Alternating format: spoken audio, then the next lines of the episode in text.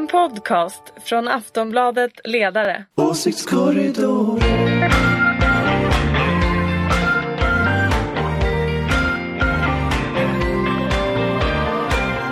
Hej och välkomna till eh, Åsiktskorridoren, Aftonbladet Ledarsidans podd som läggs ut på fredag. Idag spelas den in redan på onsdag.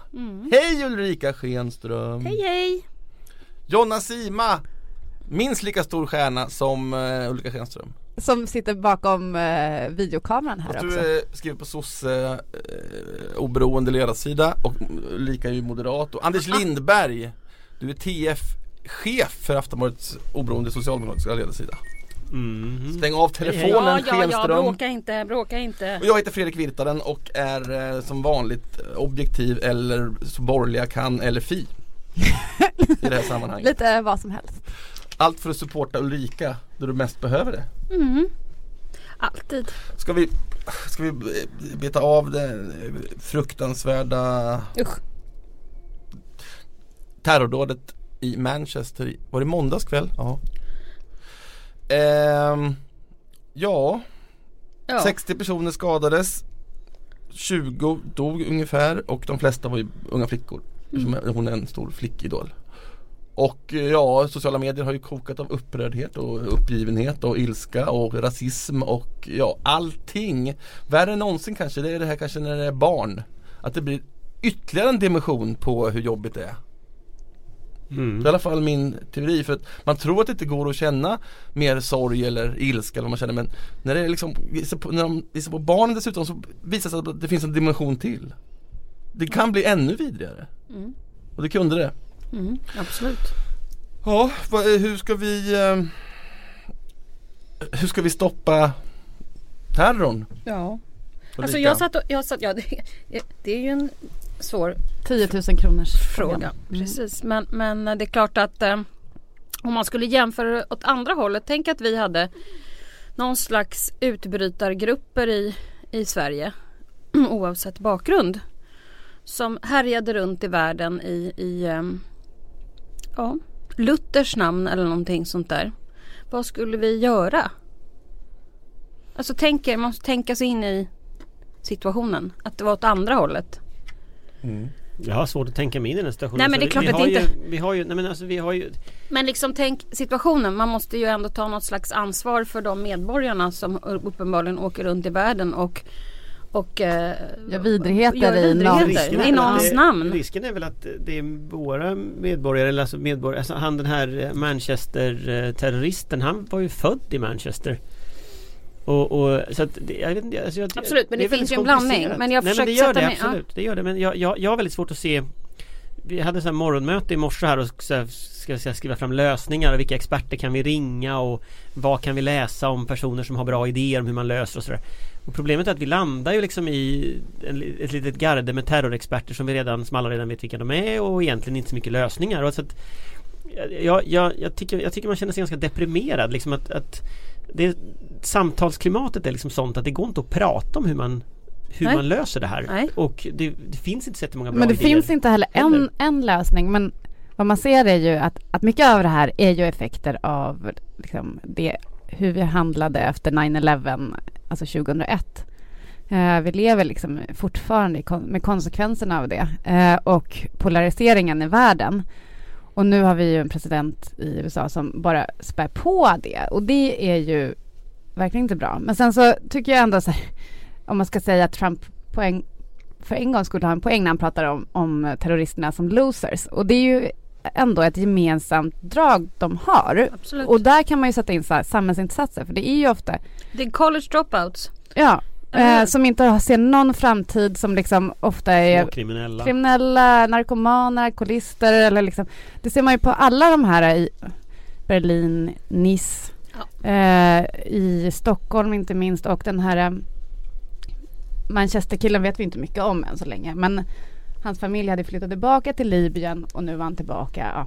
Man, man vet inte men, men eh, det är i alla fall unga killar ofta Ja. som, eller relativt unga som inte ser någon framtid. Och där finns det väl ändå någon slags Ja, tillbaka. samhällsanalys att göra. Och då är man ju tillbaka i Då är vi tillbaka i jobb, utbildning, och sånt. Fast jag, jag, var, jag, var, jag var på ett ganska intressant föredrag för ett tag sedan i Frankrike på den här myndigheten som, eh, som förebygger radikalisering i Frankrike. Mm. Och de, de, de sa de här sakerna som, som Jonna tog upp här nu och jobb och de sakerna också men de sa en annan dimension och det var att ett, ett av de, en av de sakerna som nästan alla franska terrorister hade gemensamt det var att de, de hade inga föräldrar Eh, ofta hade de ingen, ofta, ofta ingen pappa.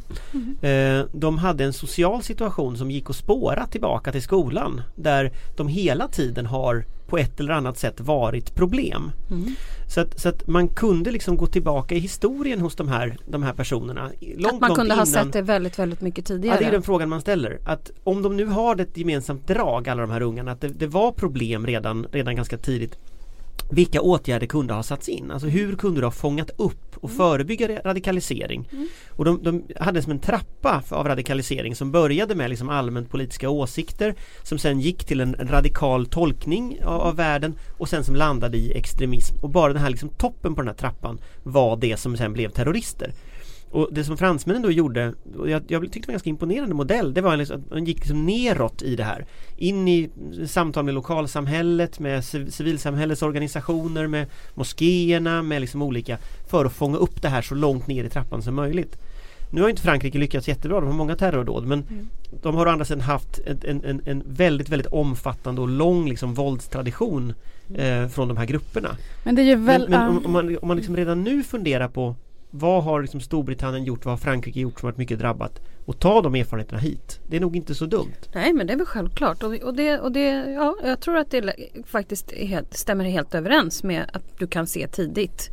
Och det tror jag inte är någonting som man blir förvånad över att du kan se var den, var den här radikaliseringen sker. Eller att den, den inte börjar med det naturligtvis utan den börjar med en osäkerhet, en vilja att vara med, en delaktighet och helt plötsligt så hittar man en delaktighet, att man hittar sin familj. Sen att den råkar vara helt tokig så spelar inte det någon roll utan man får vara med i ett sammanhang. Det är ju det de här ungdomarna letar Mm. efter. En, en gemenskap. En gemenskap, en, en, en, ett sammanhang, att få en familj. Och, och en, en jämförelse som den här franska direktören gjorde som jag tyckte var intressant. Alltså att de här personerna upplever sig själva som att de faller ner i ett hål. Och deras alternativ det är liksom begå självmord eller bli radikal islamist då i det här fallet. Så att det är på något sätt människor på den gränsen som, som hamnar i de här situationerna i Frankrike. Och jag vet inte riktigt om det går att översätta till Sverige, jag vet inte om det går att översätta till Manchester men, men jag tror att det ligger någonting i det att om man kan liksom hitta de där personerna tidigare då är det inte så omöjligt att hitta ensamvargarna ändå som det Nej. verkar vara. Och, och det är ju det sorgliga i det hela. Om man står och väger mellan självmord och sen få liksom alternativet att eh, bli självmordsbombare och liksom bli Komma martyr himlen. och komma, komma till himlen och all, allt vad man nu lovas. Då ja, förstår Ja det man är ju. klart att det har Mm. gått överstyr. Är det Big någon- time. Men förlåt men, Ja. alltså, ja, men alltså en sak som jag eh, också har tänkt på som är farligt i det här. Eh, jag vaknade på natten eh, och kollade i telefonen klockan tre och, och sen kunde inte jag riktigt somna om utan jag låg och kollade på det här då eftersom jag Ja, jag, jag tycker sånt här, jag blir rätt berörd så att säga. Men en sak som har slagit mig det är att om vi jämför nu ett par år tillbaka, vi kommer ihåg ehm, eh, det här som hände på den här eh, i Paris. Mm, Bataclan, tjugo- Bataclan eh, och så vidare. Så jag känner liksom att på något sätt så även om vi alla berörs väldigt mycket så tror jag att tröskeln går ner. Alltså att det här börjar bli vardag. Mm. Att någonting sånt här händer hela tiden. Jag var helt panikslagen när det där hände i Paris då 2015. Och, och funderade på att jag kan aldrig mer åka hit och man kan inte åka till Berlin och man kan Mm. inte åka till London och man är rädd för att åka tunnelbana. Man är rädd för att gå ner i liksom Ja ner på T-centralen och ni vet sådär va. Men så känner inte jag riktigt längre att jag är rädd. Även om jag vet att, att risken är att det kommer att hända. Och jag tror det är farligt. Att, att det liksom normaliseras om ni förstår hur jag tänker. Fast- så- Fast precis. samtidigt måste, vi ändå, måste jag ändå understryka då att risken att du, att du ska råka vara i skottlinjen för ett terrordåd är ju Ja, ja, ja, jag fattar det. Men- hur? men- det, det, det, men- det, det men- där man måste ändå samtidigt säga till sig själv. liksom. Jo, jo, självklart. Men vad jag menar är att om det normaliseras, att man inte längre tänker på det, att man inte, alltså på det sättet, alltså att om vi börjar nå att folk bara så här, ja men vi lever i ett samhälle där de här sakerna händer hela tiden. Mm. Så är det nästan ett accepterande, det är det jag menar. Så att jag är rädd för att vi hamnar i ett mera Ja, Sånt tillstånd. Nej, men det finns ju, det Apropå finns ju någon hur man eh, ska liksom dubbel... mota bort detta problem. Ja, men det finns något dubbelt i det där att, att alla, alla har ju blivit lite räddare för sådana här dåd, att sådana här dåd ska hända eh, när man är på stora, alltså folkrika platser eller folksamlingar. Ehm, samtidigt som man hela tiden får höra, vi ska inte vara rädda, vi ska leva på som vanligt. Mm. Och att det är det enda som liksom Keep calm and carry on. Ja men precis, att annars vinner de. Mm. Eh, så det är ju väldigt dubbelt där. Man, vill, man är rädd men man vill inte vara rädd för då har de vunnit och sådär. Men alla slåss ju med det där. sam- Samtidigt så är det ju så att de, de här grupperna, nu vet ju inte om han Manchester-människan är, är, var IS eller inte men både IS och Al-Qaida har ju en uttalad ideologi av att polarisera, att splittra människor. Eh, Det finns i den här eh, IS gamla tidskrift Dabik som numera inte finns längre men, men där fanns det en, en, en text som hette eh, Extinguishing the Grey Zone, att utrota gråzonen. Mm. Och den där är extremt intressant därför att den handlar just om de här miljöerna där muslimer och kristna möts. Alltså där människor med olika bakgrund möts där man lever tillsammans. Att det är just de gråzonerna som är måltavlan. Därför att hela poängen med terrordåden är att visa att man inte kan leva tillsammans. Och, och där ligger de här ganska nära nazisterna till exempel som ju har eh, så att säga, haft olika aktioner och mord och sånt för att liksom starta ett raskrig för att man ska liksom nå någon, någon, någon ny himmelrike liksom där, där alla är vita och människor lever åtskilda. Eh, och där har ju så här, IS samma grundideologi så att säga. Mm. Men det sa man ju också inför franska valet att IS dröm är ju att Le Pen skulle vinna i Frankrike för det skulle liksom spä på den polarisering som båda Exakt. har som Exakt. Världsbild. Ja, men Jo men där hamnar ju också vi själva i liksom, i vilken retorik använder vi, vilket språk använder vi? Om vi vet Absolut. att, att liksom, eh, de här eh, våldsamma islamisternas syfte är att splittra och skapa splittring hur motverkar vi då precis det som de vill uppnå? Och, då- och då kommer just den där frågan med att inte vara rädd in att liksom det är klart att man är rädd och jag, jag vet inte, Fredrik har ju rätt i det här med att nej det är inte så många som drabbas av terrordåd. Samtidigt, jag känner ju att Drottninggatan, jag går ju på Drottninggatan varje dag. Även om inte jag personligen var där då när det här hände så är det klart att det blir ju på något sätt en, en attack mot mig Ja, som är oerhört uppenbar därför att det är liksom det där jag finns i min miljö. Ja för mig Så blev det den finns många här fler offer liksom för en, ett terrordåd än bara de som Ja, Men man märker liksom. verkligen, ja, men med den här konserten, eh, Ariana Grande. Alltså jag har ju lyssnat på liknande eh, artister när jag var, var yngre och gick på konserter mer, alltså med Beyoncé eller eh, Nicki Minaj och sådana som drar samma typer av publik. Så man känner ju Ja, verkligen men det är den här alltså utstuderat ondskefullt. Det är Ja, så men- det det. utstuderat ondskefullt. Jag var ju, jag, var, jag blev ju drabbad av det här terrordådet i Sverige utan att vara eh, exakt nära och det är klart att eh, går man förbi där nu så är det klart att, att det sticker ju till och så men de, vad de lyckas med är ju nu att alltså, Alltså Åhléns är ju fortfarande inte lagat. Det är Nej. fortfarande sönder liksom. Mm. och eh, men den politiska, alltså om nu han var uttänkt eller bara en tokdåre den här terroristen vet vi ju inte. Men han, de lyckas med polariseringen. Det blir ju I. Manchester eller Ja, i? Manchester. Ja, eller det, det blir kanske så- det är samma typ ungefär. Mm, Mm. De triggar ju alla det blir ju en politisk, annat. ja det blir en politisk, och jag menar högerextremisterna och jihadisterna de delar ju världsbilden att vi inte ska leva tillsammans. Mm. Så det, Jo men varenda är gång det händer kupper det här liksom. Jo men det har du rätt. Alltså varenda gång det händer så märker man ju i sociala medier, alltså det är väl en Ja. ganska snäv liksom, del av verkligheten. Men, men att hur eh, liksom, tonen där skruvas upp och att Alltså man pratar om liksom, ja ni som står för det multikulturella samhället, det är ni som har orsakat det här ungefär. ja, just- Alltså det är ju oerhört obehagliga reaktioner som Men saken bubblar är upp. ju ändå den att någon som vill ta sitt eget liv medan de dödar andra går ju aldrig att eh, helt skydda sig mot. Fast där, där undrar jag, där undrar jag, där tycker jag, men det, det är också en sån fråga liksom vad man har för fokus och sådär. Å ena sidan tycker jag det är för mycket krigsretorik i debatten. Å andra sidan så när jag liksom funderar över lösningar själv då ser ju jag lösningarna att man ska utradera IS och Al-Qaida där de har sina baser. Det är väl en jättebra Alltså att, idé att men det, militärt, nej men alltså också, jag vet att jag motsäger mig själv lite där men att, att rent militärt stärka kampanjen mot IS, mot Al-Qaida i Syrien och Irak Sverige har ju fördubblat sin, sin trupp där nere. Det är klart att Sverige kan säkert göra mer, Europa kan säkert göra mer. Men det är klart att utan träningsläger, utan baser så har de här organisationerna mycket mindre räckvidd.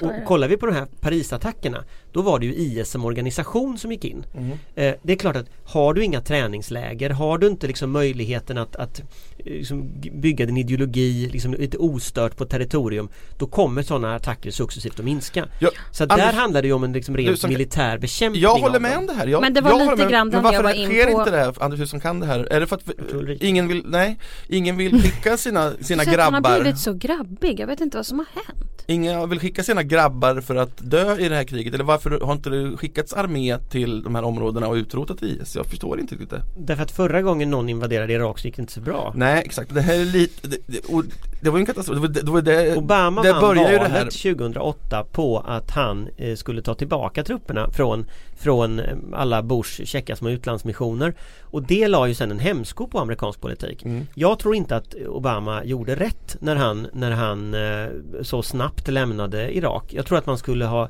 sett till att IS inte fick chansen att växa. Ja men och jag tror vi betalar ett pris för det. Eller Afghanistan. Frankrike och eh, Storbritannien Skicka gemensamma soldater dit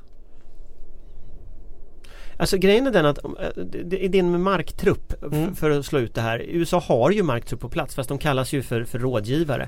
Eh, det är klart på ett sätt har ju Sverige också marktrupp på plats eftersom vi utbildar den, den, den, den, den kurdiska eh, grillan, persmerga. Men, men, men jag menar grunden för alltihopa tror jag den, den handlar ju för, Den kommer förmodligen att handla om att, att skicka dit betydligt större militära enheter och ta och behålla de här områdena så att de här grupperna inte kan, kan växa igen. Sen måste du ju lösa konflikten mellan sunniter och shiiter i Irak som liksom är det som är grunden för det. Men inget av det här skulle ju stoppa dåren eh, på Lens eller stoppat Manchestermannen heller Nej och det är svagheten i mitt resonemang är, Ja. ju, är naturligtvis att det, det är långsiktigt. Ja, men det var kanske lite grann det jag började med att säga. Det här med att om man går till sig själv och om vi var med i samma situation. Att det var vi som hade väldigt många människor. Nu har vi kanske en del medborgare som är ute och bombar och så vidare. Men man måste ju gå till sig själv då vilket ansvar man själv har ifall eh, många människor åker ut i världen och, och gör sådana här fruktansvärt ondskefulla saker. Och där är du ju inne på helt rätt sak Anders tycker jag. Att det måste ju vara långsiktigt. Om de här träningslägren inte fanns så skulle inte vissa saker inträffa. Åtminstone inte så organiserat som de gör det. Och det är klart att de här träningslägren finns därför att människor finner helt plötsligt ett sammanhang att vara tillsammans. Även om vi tycker att de är extremt ondskefulla. Eh, Så det är klart att alla de här grejerna man kan göra och jag tror också att du har rätt i att till slut kommer och liksom någon kommer behöva gå in där. Det tror jag också.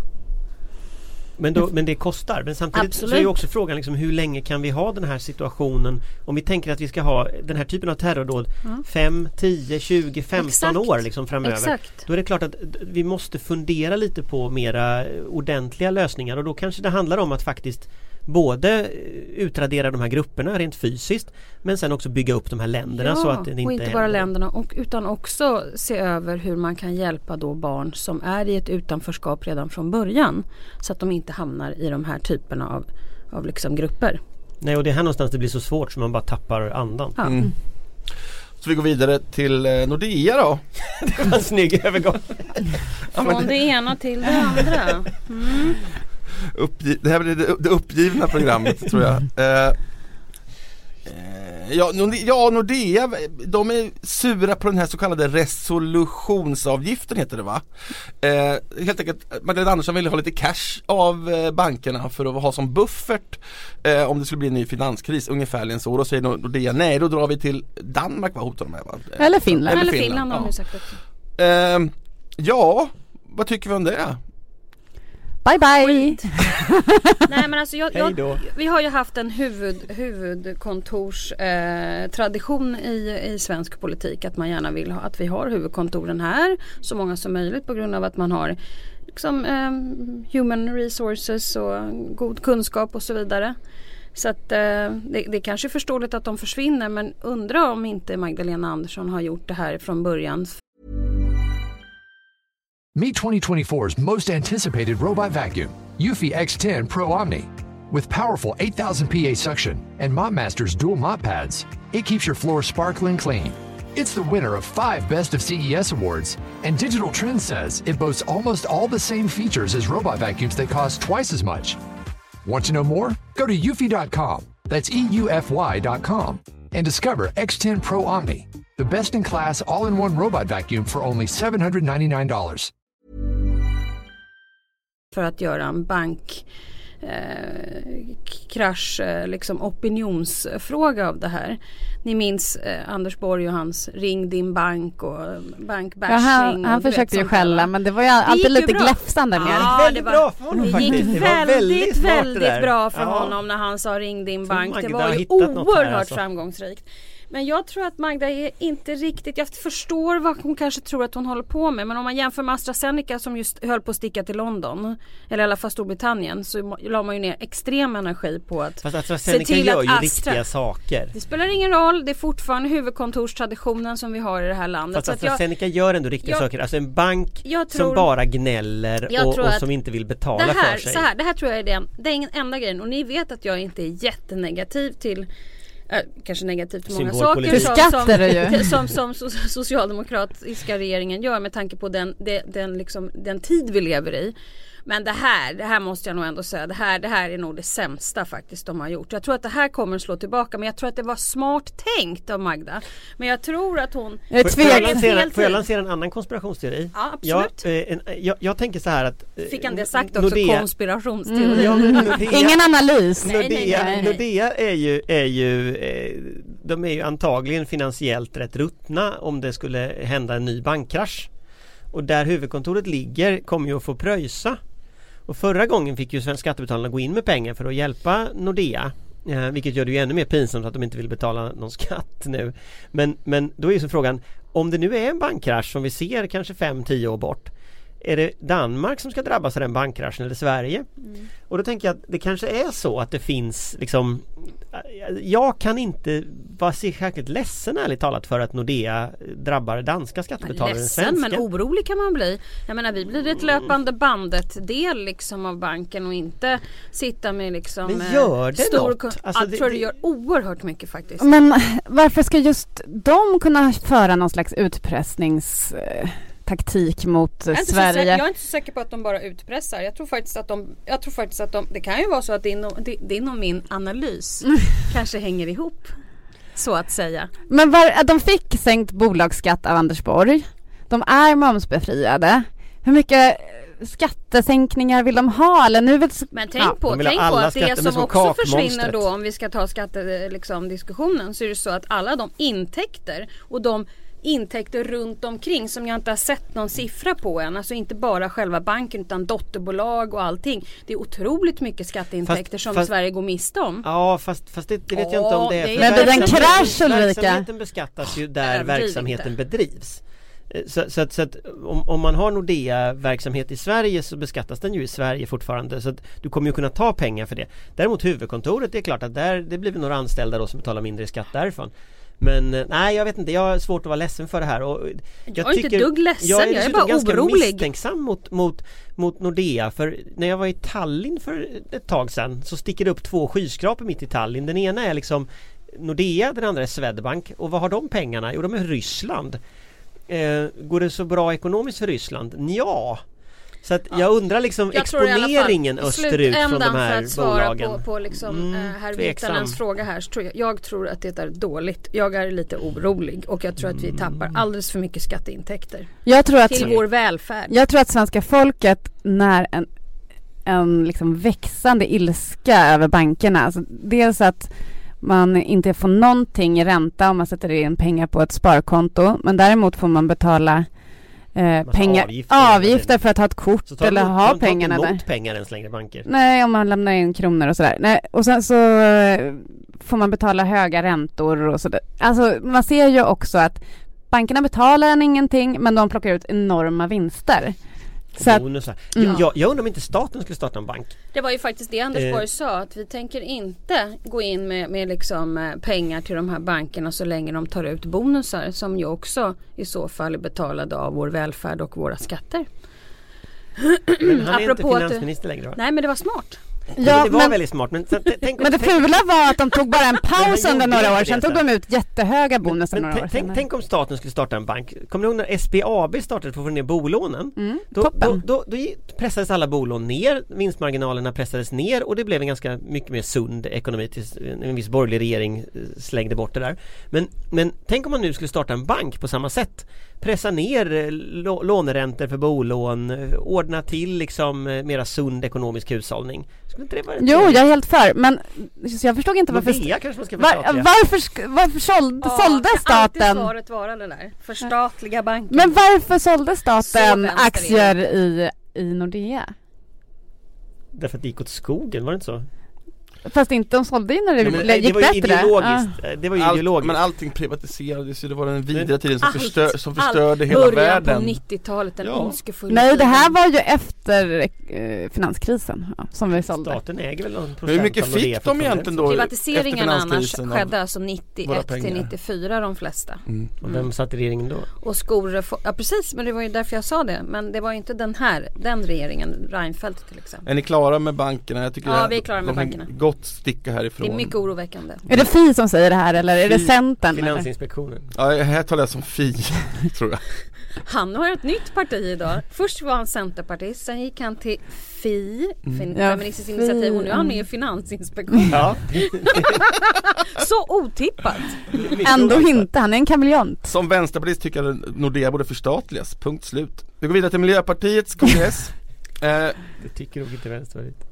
Eh, Gör de inte? Gör de inte? Nej. Innerst inne måste de inte väl det. Ja, det? Hoppas jag. det hoppas jag också. Men jag vi, tror vi, inte de har vi, har, det vi har fan ingen länge. vänster längre är Allt, Vi har bara en mittengegga och högerextremister Jag är så trött på allting Du är den enda vänsterextremisten kvar. Ja, Det är gräsligt. Vi ska ställa ut dig på museum. ja eh. Tillsammans med den där västen från Refugees Welcome på Nordiska museet. Det hänger faktiskt en väst från Refugees Welcome på Apropå. Refugees. Welcome, det, det, hör, det kokar ju Miljöpartiets gräsrötter. De vill ju de vill ju köra, fortsätta med Refugees Welcome. Medan partiledningen är pragmatisk och inlämmad i makt, fotbojor realpolitik och vill ha fot, sluta larva. De vill ha Ja jag fotbojor. vet det men det larvar inte ändå Ändå eh, kul. Larvar inte. Kul, jag vet ville inte. mo- Öm fotboja Ja Moderaterna vill också ha den där fotbojan på. Jo men det är väl mer normalt. Ja det är ju mer väntat, men okej strunt i det här nu alltså, Jag är så trött på att, di- att du ska håna Miljöpartiet Ja men det var ju helt bisarrt De är ju- när han det gick var faktiskt helt bisarrt. det var jättekonstigt när han gick Ja, ut men och skulle ha vi- det var, Som, en det var blixt sådär, från klar va? himmel kommer en Vi, fotboja. vi Nu ska de miljöpartister, hyra ut kläder också. ja vi miljöpartister står för liksom en ny vision i samhället Vi? Där man hyr ut Ja, kläder och ja. har fotboj på. Jag är miljöpartist och vi, vill, vi, vi, vi tänker liksom eh, flerdimensionellt Vi vill ha ekologiskt, vi vill ha eh, humanistiskt, vi vill ha Pratar du liberalt Pratar du faktiskt som en miljöpartist? Mm. Och det här förstår ju då jag, eftersom jag är i toppskiktet av moderat, eller Miljöpartiet, att det här funkar ju inte Moderaterna sa det, men vad det var. För att eh, det det här är ingenting folket eh, är redo för Och inte socialdemokratin framförallt Så hur ska de, hur ska de hantera det här på eh, kongressen? Jag har ett förslag. Eller vad heter det? Jag har ett förslag. Heter kongress? De, om, de, om de blir vad de heter. Sverige, Nej, de- Sverige de har möter Det heter Nej. kongress. Ja, det heter kongress. det. Men, Kongress. men, men de, om de blir vad de heter så kanske de får välja det igen. Mm. För jag tror att folk röstar på Miljöpartiet för att de var ett miljöparti. Inte för att de var fotbojeparti eller skolparti eller något annat. Och ju mer de far iväg i tusen olika riktningar ju mer problem får de därför att ingen fattar de, vad de Nej. Och sen tror jag också att man röstade på Miljöpartiet för att det var, det var liksom lite finare, lite bättre på något sätt. Att man kände att man gjorde någonting större. Mm. Ungefär det som faktiskt folk röstade tror jag en, dag, en gång i tiden på Folkpartiet. Det var liksom Men det var ett lite finare, det var inte som Lite alla finare, andra liksom. lite finare, lite bättre på något sätt. Eh, men sen tror jag att när de kom in i regeringsställning så blev alla deras väljare väldigt förvirrade. För helt plötsligt så kom de in i regeringsställning. Det hade de aldrig gjort förut. Och fick lov att börja ta ansvar. Mm. Och det där är knepigt att ta ansvar och ta beslut som är Verkligen. kollektiva. Det är det som är det tröttsamma. Det där med finare och bättre, det tror jag också har med att, att eh, Miljöpartiet inte har någon uttalad ideologi. Och då tycker resten, alltså alla väljare då som känner att de liksom står över det där eh, vänster-höger-käbblet Ja, ungefär. precis. de kan gå till Miljöpartiet och få lite av varje. Eh, och då krockar ju det med att hamna i regeringsställning och måste ta beslut. Ja, Ja. okej ni säger så, men då ska de då lämna eh, regeringssamarbetet då? Jag tror ju att det går att gå från att vara ett liksom idealistiskt glatt parti till att bli ett regeringsparti. Det, det har alla andra partier någon gång i historien klarat, det klarar de också. Men jag tror att Alltså själva idén med en allians mellan Miljöpartiet och Socialdemokraterna att det finns en rödgrön gemensam idé Den bygger ju på solidaritet, den bygger på jämlikhet, den bygger på hållbarhet Men den bygger också på en viss arbetsfördelning Eh, och den arbetsfördelningen var ju att sossarna ska stå för det regeringsdugliga och Miljöpartiet ska stå för det moderna, nya, lite coola, lite gröna, lite liksom förnyelse så. Nu har Miljöpartiet försökt bli minisossar. Det funkar inte. Nej. Och Folkpartiet har vandrat igenom resan att försöka bli minimoderater någon gång. Det har inte funkat. Eh, det där går inte. Utan, utan du måste ha din särart som parti om det ska liksom, Men- om någon ska och- rösta på dig. Och jag Ja, men i så fall hade de varit tvungna att lämna regeringen då, till exempel flyktingöverenskommelsen.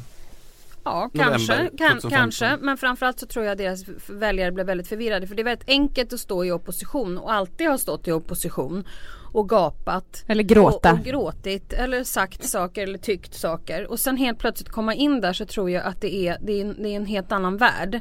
Och det är ett helt annat sätt att angripa problemen. Och jag tror att eh, Socialdemokraterna har säkert ett ansvar i detta också för att man själva har alltid regerat och inte tillsammans med någon annan. Att det blev liksom komplicerat. Men jag tror också om vi ska om vi ska se det på den ljusa sidan för Miljöpartiet att nu har de gått igenom det här badet. De har gått in i regeringskansliet. De har fått den här erfarenheten nu av hur det fungerar. Och utan att veta det så har du heller inte, alltså du kan inte bara tycka någonting när du så här, du måste tycka någonting som går att leverera i regeringsställning. Det är väldigt enkelt att hela tiden stå och peka finger om att världen borde se ut så här. Ja, det, det vore jättebra om världen kunde se ut så här. Men just nu har vi ju framför oss den här strukturen och då kan man göra det bästa utav saker. Jag tror att där kommer de ha lärt sig. Och erfarenhet leder alltid till mer Ja, kunskap. alltså och det är lätt att hacka på Miljöpartiet Ja, men samtidigt så måste man vara lite ödmjuk i att eh, dagens tider är väldigt komplicerade. Exakt, alltså, komplicerade att, det är klart att man kan säga så här, de borde avgått där vid 2015 när Åsa Romson bröt ihop och man skulle ändra eh, flykting...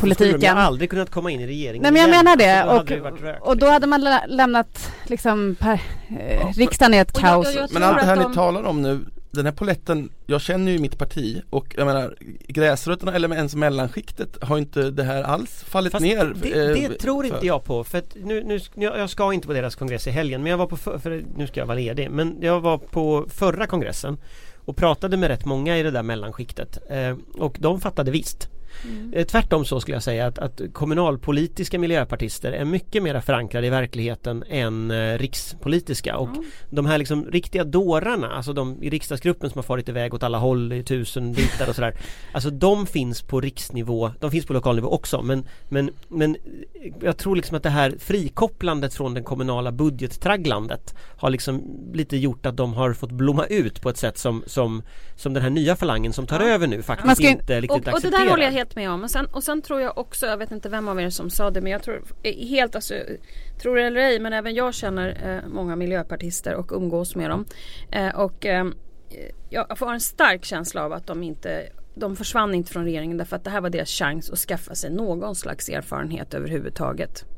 Eh, och därför Alltså tror jag de hade tog... de hoppat så hade de ju blivit omöjliga Ja, för ja, alla. det hade, all, det hade inte gått Men- någon gång. Liksom, Och man ska inte glömma att det var många faktiskt miljöpartistiska kommunpolitiker som var med och sa att vi måste göra någonting. Vi kan inte hantera den här Det var situationen ju så hon 2015. motiverade på pressträffen också Att hon hade pratat, alltså det var ju en av motiveringarna som Miljöpartiet själv spred Att de pratade med sina Ja, och kommunpolitiker det var då hon började gråta när hon sa kommunpolitiker, inte någon Ja, det var det Fast jag, jag, Ja, det, det där, det, alltså det här med gråtandet, jag tycker det är lite taskigt och Ja det var Jonna som la upp det, Jonna är så rå. Nej, jag tycker Har att det det alltid är varit. ett råskinn. Ja, Nej men jag, jag gillar när pol- politiker brinner för sina saker såklart. Ulrika du är också ett råskinn Absolut.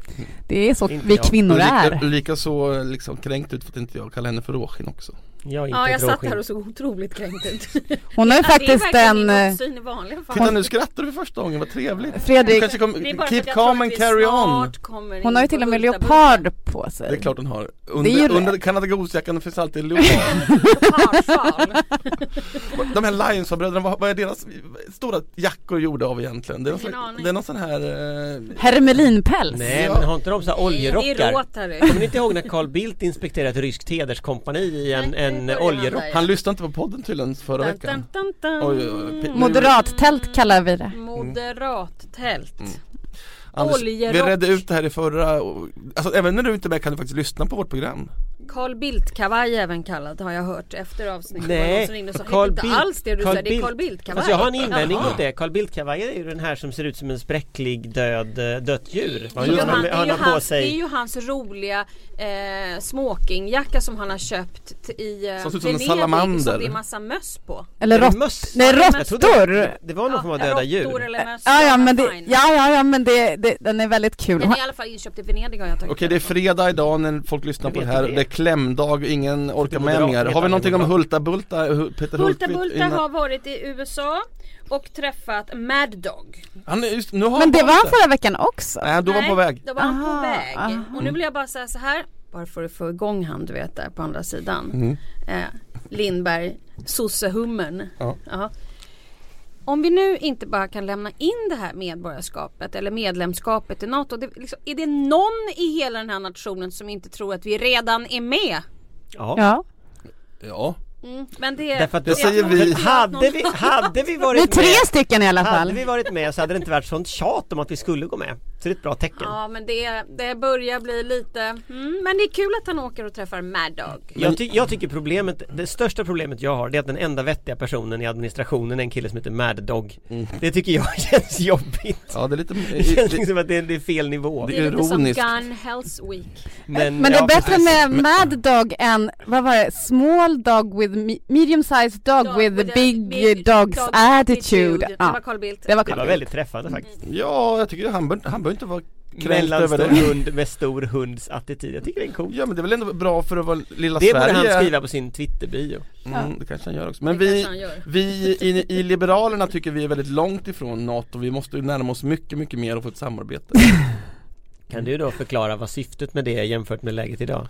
Nu ska vi se om jag kan härma Jan det är just Björklunds... det, det, är just vad- han är det som är hela grejen. Oh, förstår du. För nu sa han det just. Nu, nu, vill det jag höra det här? Ja, från höra. Liberalerna där Ja, borta. får vi höra nu från På Björklund? västgötska.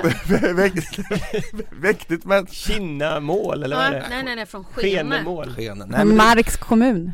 det är viktigt att vi har ett säkerhetsläge som är mycket allvarligt. Då Ja, men måste vi ha jämfört med vän- idag menar jag. Vad är det du, vad är det du tror dig vinna på Jag vet inte! Vad- vad som- Jan Det vet Björklund- inte de heller, Jo. vilket är ett av Ja, problemen men vi älskar. USA, vill vara nära USA! Ja men det är ju därför de tycker det, det, är, ju, Ja. det är ju hela poängen Ja jag vet det, det är Svensk så, suveränitet, vi, vi är helt galna i USA! Ja, vi vill ha svensk suveränitet, hej och hå, vi ska gå med i USA Ja, Ja det är klart de tycker så USA Men det är ingen fantastiskt land. säkerhetspolitik, det är ett jävla önsketänkande Ja, ändå världens ledare Ja, ni vet vad jag tycker. Okej Att vi redan är med USA Ja, borde det bli mer uppenbart. socialdemokratiskt.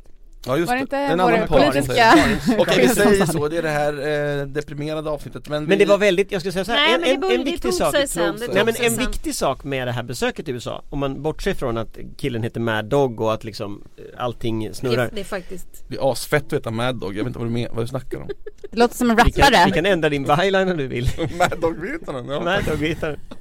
Men alltså det, det är ju liksom att i, i höst så kommer det bli en stor övning, Aurora Som, som kommer att öva försvar där USA Gick- kommer att komma till Sverige. Jag visste det! Jo men jag, vad säger jag, det tog finns en stund, intressant Det finns en intressant poäng med detta. Och det Aurora. där Aurora heter den, men, men Fatta, alla kommer mötas där, Aurora! Ni är hopplösa. sitta- tropikatt! Ja, tropikatt! Nej, Du har ingen tropikatt Nej, inte i tropik, Östersjön. Han kommer verkligen inte sitta med en sån här bil och sitta Tropikatt och titta på har du- när de håller på Tropikatt har du i sitta och Husby när du är Anna Kinberg. Batra, du har ingen hus, ja, tropikatt i Anders kommer Östersjön hyra in sig Det på. FRA och eh, med sin största eh, sån här hjälm eh, och sen titta upp på sin hummer och sen De lyssna har inte hjälm Vilket käbbel där för att prata som Löfven. Ni är lite så här, eh, jag tycker ni hånar viktiga frågor. Nej, jag vill ju gå med i NATO som, som liberal, det Ja det är till exempel att håna viktiga frågor. Ja det är det kanske. Jaha, Vi säger väl så va, eh, Ulrika Schenström, alltid lika trevligt att du är här Tack! Jonna Sima, så kul att du är här. Det känns inte uppriktigt Fredrik. Men Det är klart det gör. Anders, rätt kul också. Och jag heter Det Fredrik Ha en trevlig fortsatt helg nu då allihopa. Ja och det är lång trevlig helg. Tjo, trevlig helg. Åsiktskorridoren